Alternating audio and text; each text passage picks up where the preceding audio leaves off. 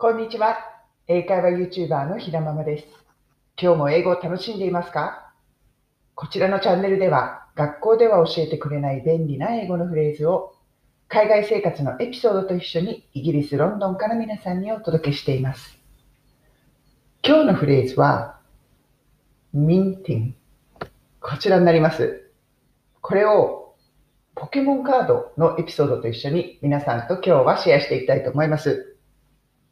Minting, mint, m-i-n-t。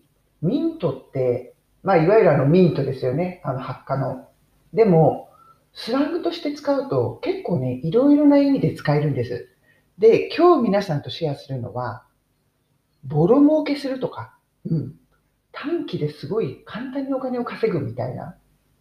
詐欺ではないんですよ。詐欺ではないんだけど、サクッと稼いじゃうっていう。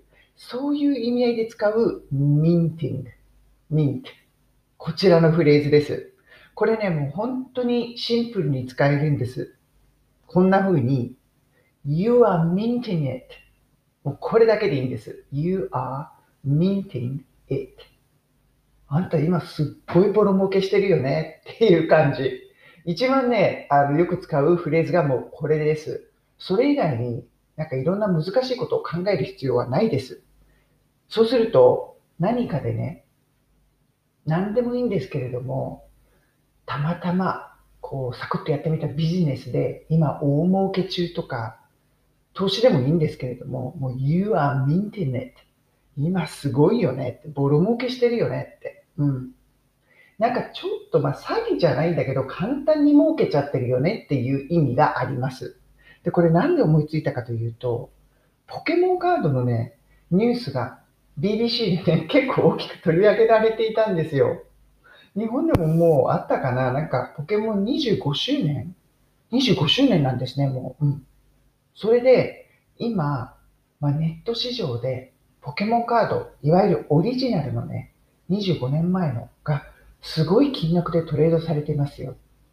そんなね、ニュースだったんです。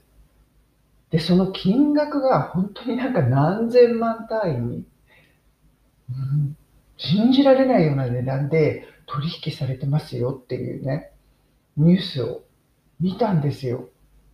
これでね、思いついたのがこのミンティング、この言葉でした。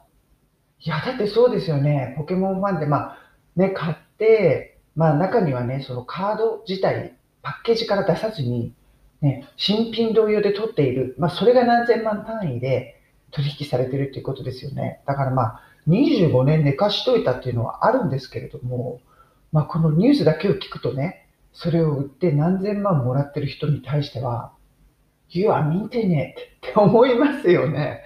ボロ儲けじゃんみたいな。そんな時にね、使えるこのミンティングです。